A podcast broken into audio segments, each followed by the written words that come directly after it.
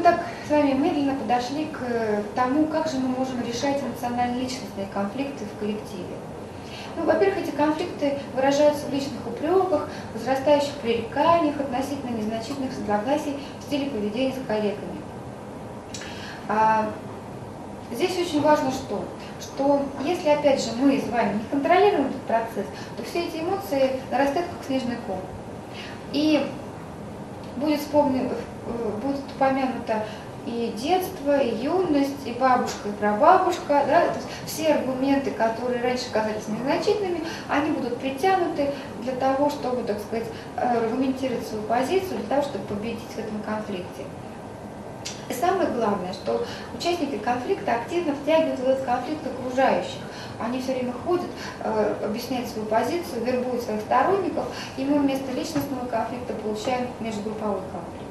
Это вот действительно очень такая э, опасность, риск это очень такой э, реальный, да, и часто, так сказать, случающийся.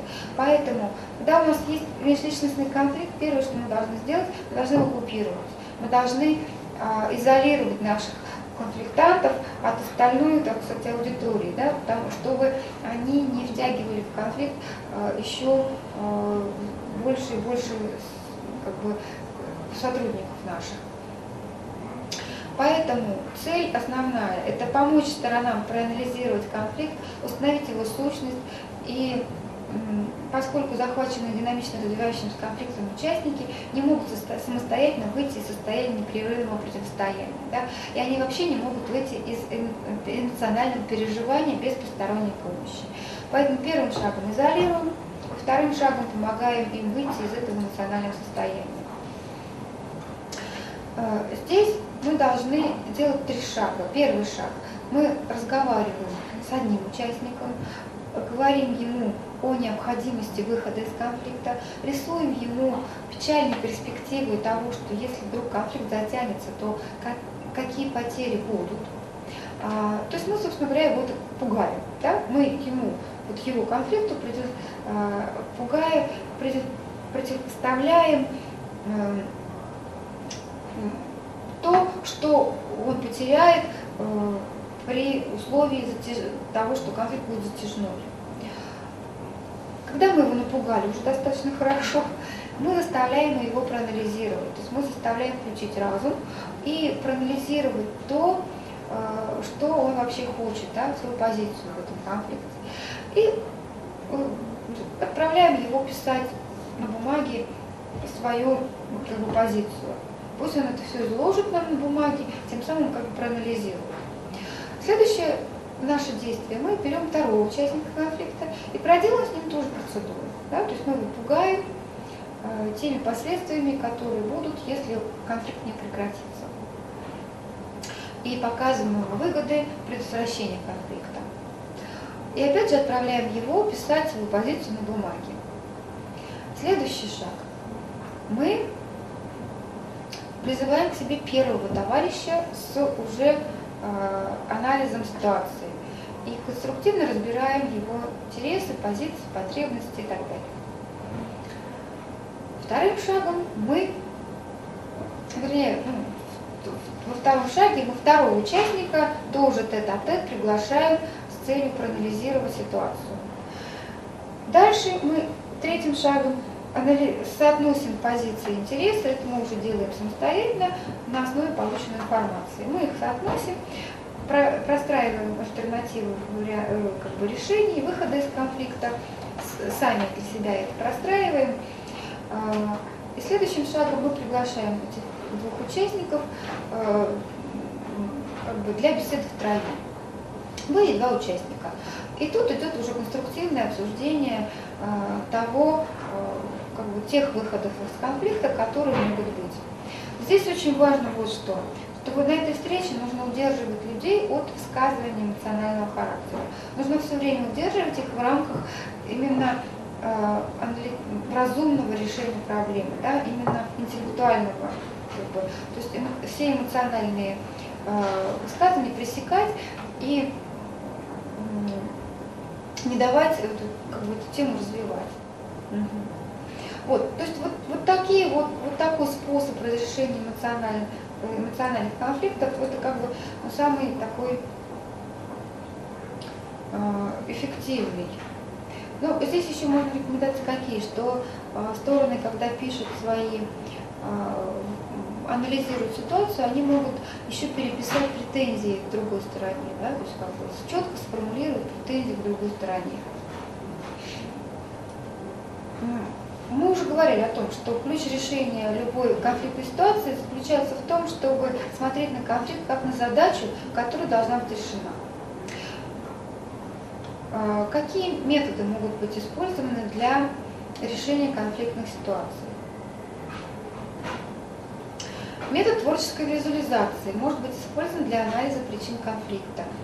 То есть мы можем а, попросить наших участников нарисовать конфликт, да, нарисовать причину конфликта или изобразить ее а, в каких-то действиях.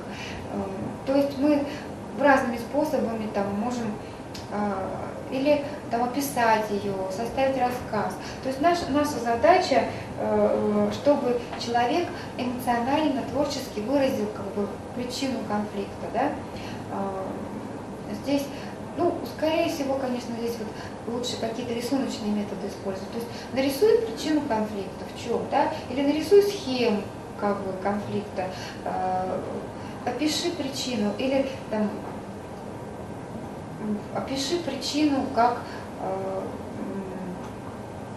живое существо, да, ну то есть вот как бы чтобы наш чтобы наш вот, участник конфликта смог э, визуализировать вот эту причину э, каким-то, или подобрать метафору, или найти название, да, или э, показать это в действии, нарисовать, каким-то образом там другим изобразить. В общем, вот, чтобы э, он вот это выложил какую-то свою причину, то есть выложил при этом с эмоциональным отношением, да, вот метод творческой визуализации. А, при поиске альтернатив полезен метод мозгового штурма. То есть сели все участники конфликта и ищут пути выхода. Мозговой штурм достаточно понятен. Метод автоматической записи может быть использован для выяснения собственных реакций на те или иные возможности. Ну что такое автоматическая запись? Это когда я поток сознания выкладываю, да, и автоматически записываю все, что я, все, что мне приходит на ум. Метод мысленного представления может помочь спросить самого себя и получить от внутреннего голоса совет в отношении выбора. Вот когда у нас есть альтернативы, да, мы можем закрыть глаза и мысленно представить себе, пройтись по всем альтернативам да, и выбрать наилучшую. Эм, метод волевого мышления может быть использован для выработки достаточной внутренней мотивации с целью реализации новых решений. Ну, то есть, когда мы уже, э, мы уже выбрали путь, путь, которому будем разрешать конфликт, мы должны мысленно его пройти, да, то есть как бы вот, э, представить себе результаты, которые мы получим, когда мы пройдем этот путь. И тогда мы таким образом замотивируем э, участников идти по этому пути. Да, то есть, представить результаты, увидеть, что они действительно удовлетворяют, тем самым, так сказать, как бы заставить выполнять при, принятые на себя обязательства. А, вот виды конфликтов и эффективное поведение как бы, в конфликтах. Конфликты связаны с деловыми инструментальными отношениями. Я уже говорила, что это анализ бизнес-коммуникаций. А, это а, обучение эффективной техники проведения э, деловых совещаний, обучение методам принятия решений. Да, все, вот, все, что касается с, деловым, с нарушениями деловой коммуникации, это все, все эти конфликты лечатся с помощью э, налаживаний бизнес-процессов, коммуникации внутри организации, да, как бы, и тем самым как бы это готовится почва для того, чтобы никогда больше таких конфликтов не было. Как результат, это э, способность эффективно проводить совещания, эффективно доносить информацию, собирать обратную связь и принимать эффективные решения. Э, конфликты, связанные с социоэмоциональными отношениями, Здесь э, может эффективное поведение связано с тем, что мы переживаем и тем, и той, и другой стороне, но при этом как бы ищем э, варианты разрешения. И как результат мы получаем взаимное понимание. Конфликты связаны с социоэмоциональными отношениями. Как я уже говорила, что здесь необходимо, э, вот здесь как раз очень методика такая, что отделять эмоциональные отношения, эмоциональная составляющая от э, разумной, да, и как бы по, по, помочь методом сопереживания, помочь пережить эмоции побыстрее, включить разум и найти разумный выход из ситуации. Как результат это будет взаимопонимание конфликтующих сторон, э, ну, и как бы, разрешение конфликта. Конфликты, связанные с ведением переговоров, э, как вот способ их избежания, это просто научить людей эффективно вести переговоры. Да? И э, научить людей находить взаимовыгодные результаты. Конфликты, связанные с силовыми отношениями, э, здесь как бы как метод их разрешения, это структурированность взаимной зависимости, это более четкое прописание э, должностных обязанностей, э, ответственностей и, и прав как бы сторон. И в этом случае мы получаем здоровый баланс как бы сил, да? здоровый баланс сил.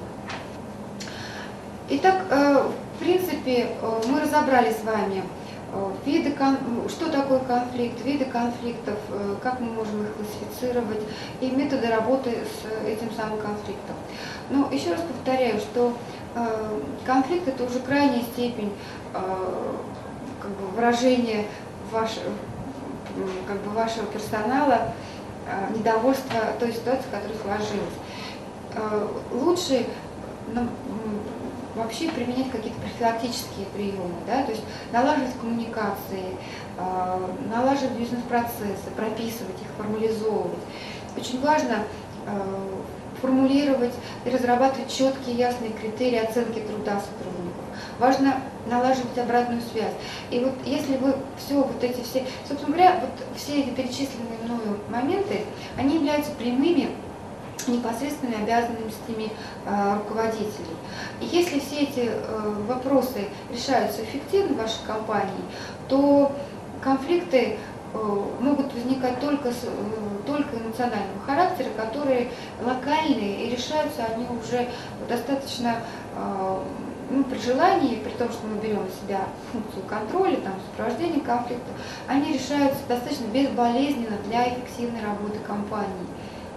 Вот, поэтому, если у вас существуют какие-то затяжные проблемы, затяжные конфликты, какие-то конфликты массовые, то это э, повод внимательно посмотреть, проанализировать ваши бизнес-процессы, ваши коммуникации, э, вообще как бы вашу компанию, э, ну, так сказать, как бы, и посмотреть, где могут быть, где скрыты причины для такого рода конфликтов.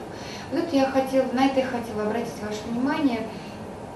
И э, я, Буряков Елена и Русская школа управления в моем лице желает вам бесконфликтного общения с вашими сотрудниками, э, чтобы работа вашей компании э, удовлетворяла вас, ваше руководство и ваших сотрудников, и чтобы все люди в вашей компании с радостью приходили на работу и как бы, получали удовольствие от общения друг с другом. Удачи!